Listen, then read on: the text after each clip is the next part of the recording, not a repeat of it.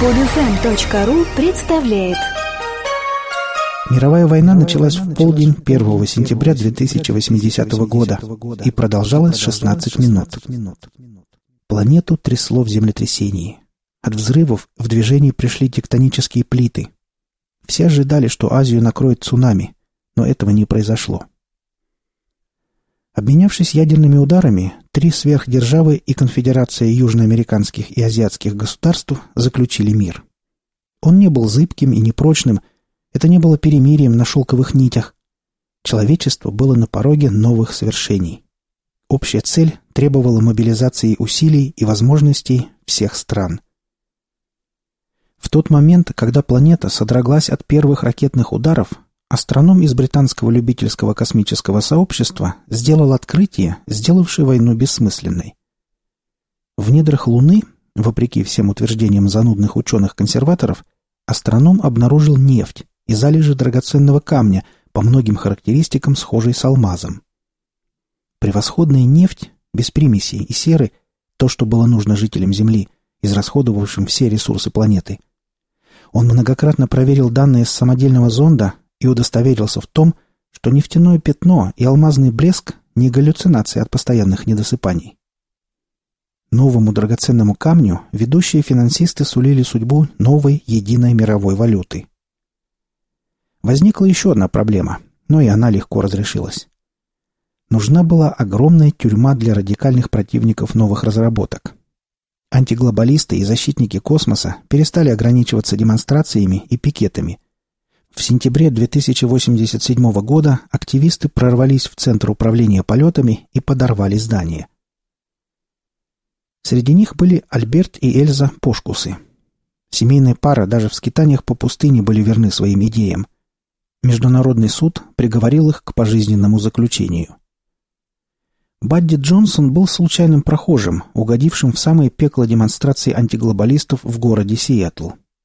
Одиннадцати полицейским едва удалось скрутить бронзового призера Олимпийских игр 2088 года в Тегеране по греко-римской борьбе. Один из них упал затылком на асфальт и отправился к праотцам. Бадди Джонсона также приговорили к пожизненному скитанию в пустыне Лена. Элизабет Кидман сделала проект нового центра управления полетами.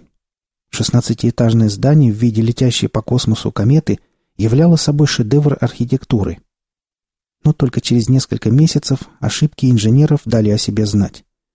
Хвост кометы, административный корпус, отделила трещины от остального здания. Лиз Кидман обвинили в преднамеренной диверсионной работе и саботаже. Заседание Международного суда прошло в тот же день, когда с Байконура стартовал первый космический корабль со строителями и бурильщиками.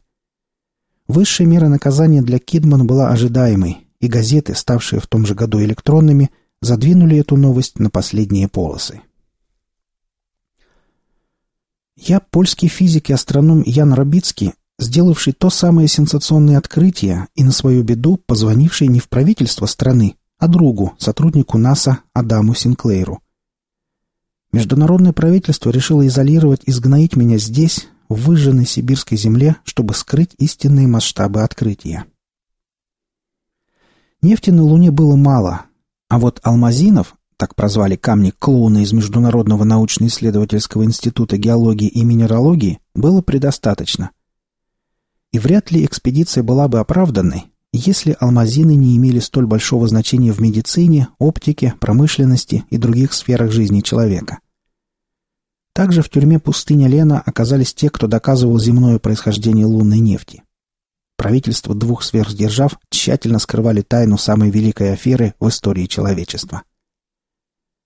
Но лунное происхождение алмазинов было неоспоримым, и это было неожиданным сюрпризом для всех участников аферы.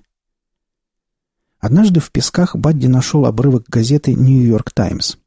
Статья рассказывала о русском ученом, разработавшем различные лекарства без побочных свойств нового поколения на основе алмазина. Мы шли на восток. Температура воздуха доходила до 36 градусов. Небо было покрыто жидкими облаками, от которых не было никакой пользы. Мы двинулись позже запланированного времени. Много времени занял демонтаж скважины. Она представляет собой 50 трубок, соединенных между собой по принципу подзорной трубы с помощью подшипников на основе все того же алмазина. Они не требовали смазки и были неимоверно прочны. Бурение и обратную сборку осуществлял портативный и мощный двигатель, работавший от солнечной энергии. И третий элемент набора – кран с системой вентилей и фильтров. Подземный слой воды – творение человека. Жалкая попытка вдохнуть в умершую землю жизнь. Набор в разобранном виде весил около 30 килограммов, и его носил Бадди. Помимо этого, на его широкой спине висели мешок с посудой и снейкетч. Я нес спальные мешки и брезент для шалашей, Альберт — раскладной стол, запас дневной еды и авоську с богатым содержимым. В ней лежали несколько книг, карты, семена, бинокль, всевозможные компасы, барометр, фонидоскоп и тахометр. Лиз и Эльза несли запас воды.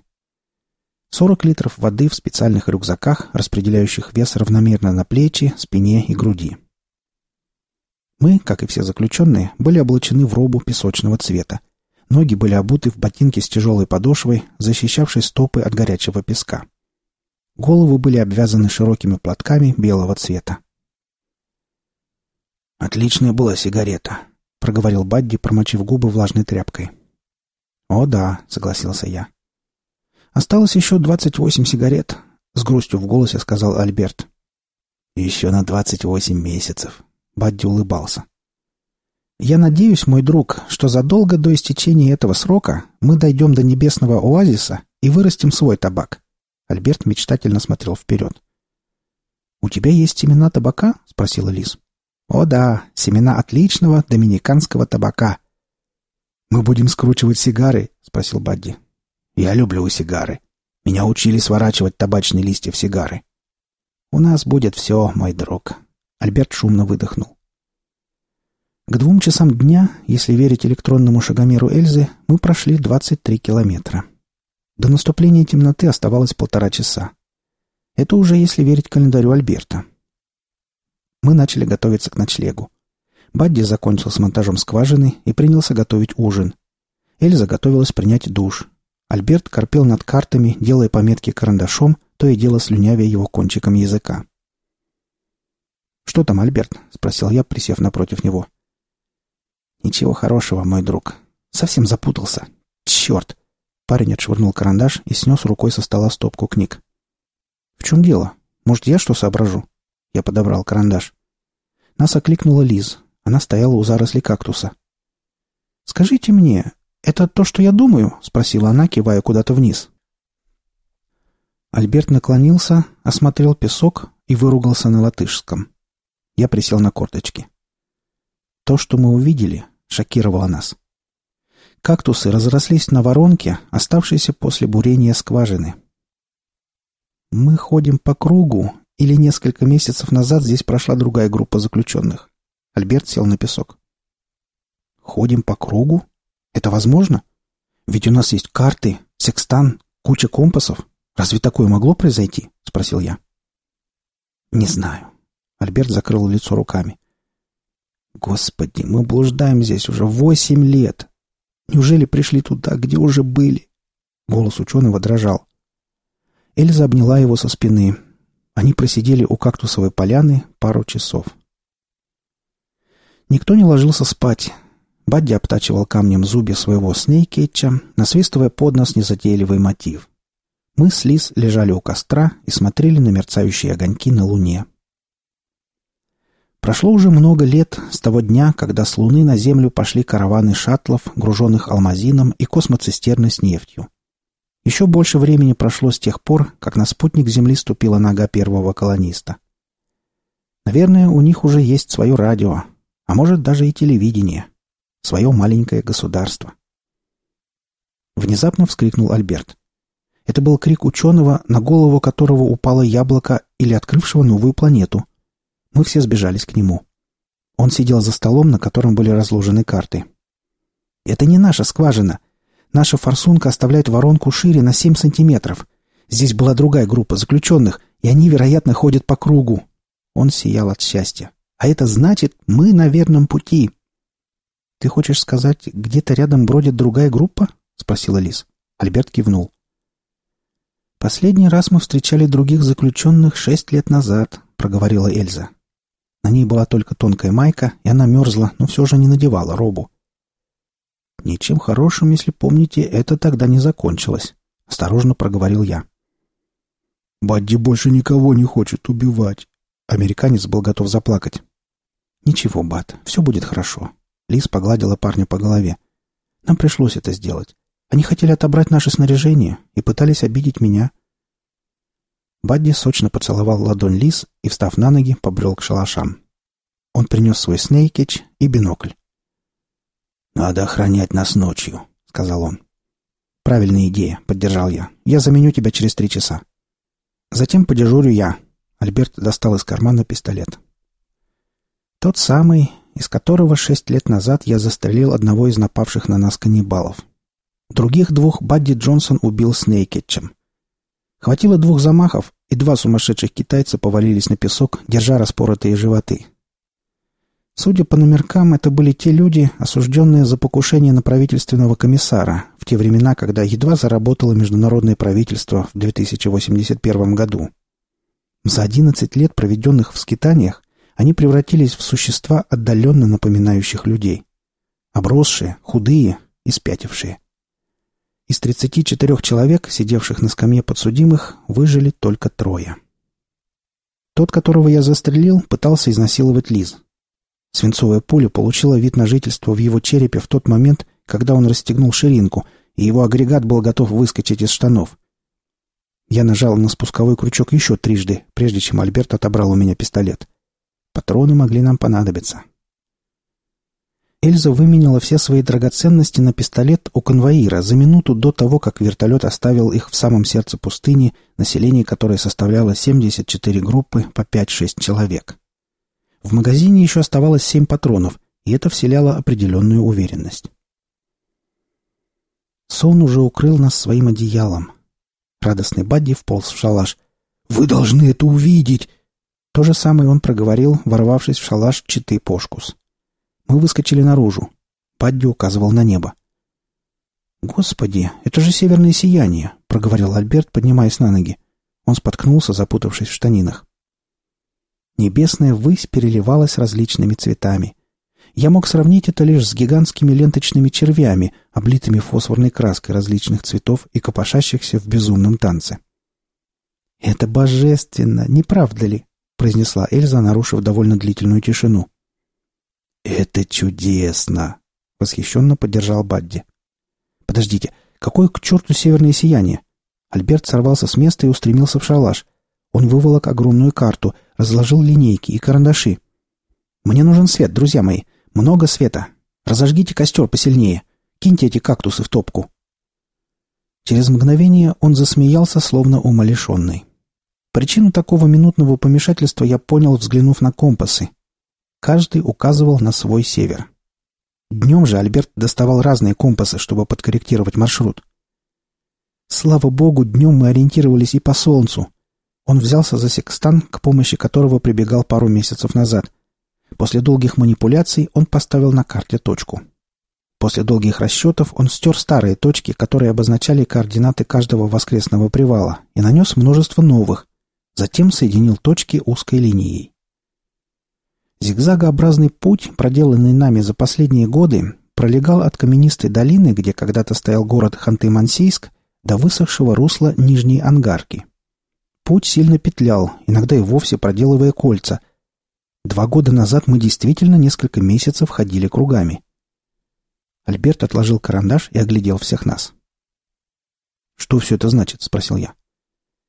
«Компасы не работают. Магнитное поле заглушено». Ученый снял очки и обреченно выдохнул. «Я ни разу не смотрел на все компасы одновременно. Всегда выбирал один. Поэтому мы оказались севернее на 600 километров плюс-минус 40 километров. Но мы ориентировались и по Солнцу, и все-таки значительно продвинулись на северо-восток. У меня только одно объяснение тому, что мы ходили кругами и петляли. Они должны были исключить возможность нашего спасения. Я думаю, наша пустыня-тюрьма вращается. Только эти ублюдки не учли одного. Альберт замолк. Он вновь припал к картам. «Чего же они не учли?» — спросил Бадди. Они не учли, что Альберт Пошкус соберет по пустыне два десятка компасов, раздобудет секстан и карты.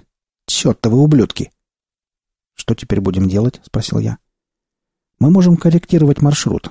Рано или поздно, если мы и не найдем небесный оазис, то выберемся к Тихому океану, вдоль берега дойдем до широты с теплым тропическим климатом и заживем припеваючи». «Оптимистично, дорогой», — произнесла Эльза. «И сколько нам еще осталось идти?» «Месяца три до границы тюрьмы, где расположен небесный оазис. От границ тюрьмы до океана месяца четыре ходу», — обозначил Альберт. «Я мало что понял, но чувствую, это хорошие новости», — смущенно проговорил Бадди. «Да, это потрясающие новости, мой друг», — воскликнул Альберт и расцеловал сначала свою жену, затем Бадди.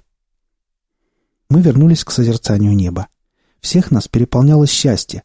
Оно было таким огромным и безмерным, что сон мгновенно улетучился. «Я думаю, что по такому поводу можно выкурить еще одну сигарету», — произнес Альберт и, дождавшись одобрительных взглядов, потянулся за пачкой. «Только можно мне затянуться до нашего американского друга?» Мы рассмеялись. Линия, соединяющая точки, места последних семи воскресных привалов, была прямая. Мы шли строго на восток. Дни становились длиннее, и наш путь дольше. Во время наших привалов Альберт определял наше местонахождение. Мы давали левее и продолжали путь. Тюрьма на огромной платформе вращалась направо. 14 января песок сменился щебнем. Мы шли по мелким камушкам, привыкая к белому цвету горизонта. Бадди долго рассуждал о том, что бурить скважину теперь будет легче и быстрее. Это действительно было так, но определить наличие воды теперь было намного сложнее. На горизонте не было ни одного кактуса, а он растет, как правило, над большими залежами подземной воды.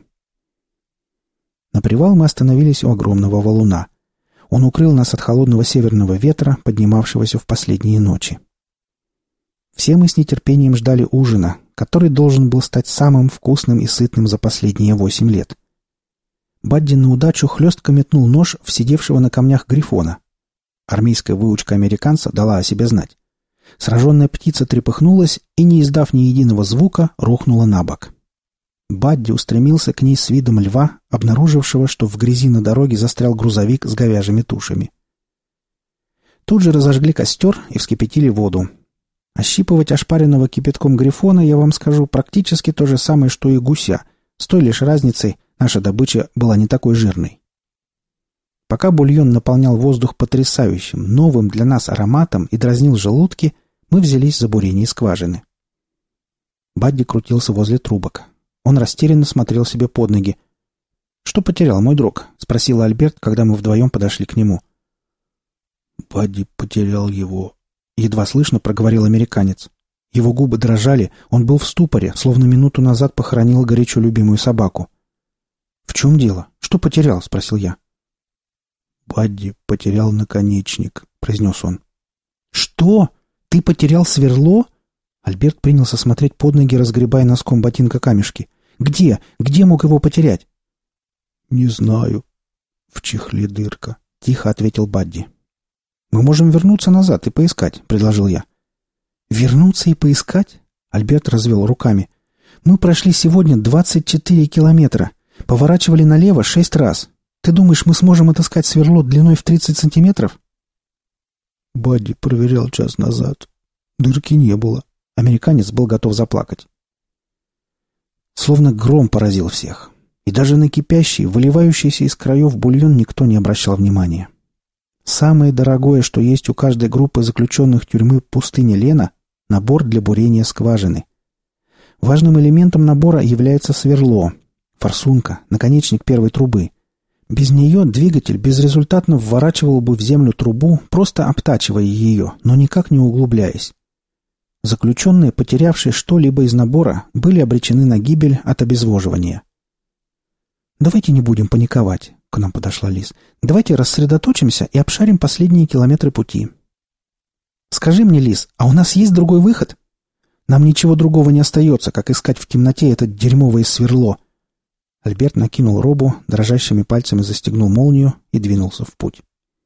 «Пойдем», — сказала Лиз и взяла меня за руку. Сняв с костра котелок, следом пошли Эльза и Бадди. Альберт шел, шаркая ногами, поднимая клубы белой пыли. Я освещал путь тлеющим корсом, сушеным кактусом, из которого мы разжигали костры. Близорукий Бадди ходил на четвереньках, исследуя каждый метр. После четырех часов безрезультатных поисков мы вернулись к костру. Лишь Лиз продолжала бродить в 70 метрах от нас. Всеобщая подавленность вряд ли дала бы нам уснуть. Мы сидели, молча глядя на догорающий корс. Продолжение подкаста вы можете прослушать в следующем выпуске. Скачать другие выпуски этой программы и оставить комментарии вы можете на podfm.ru.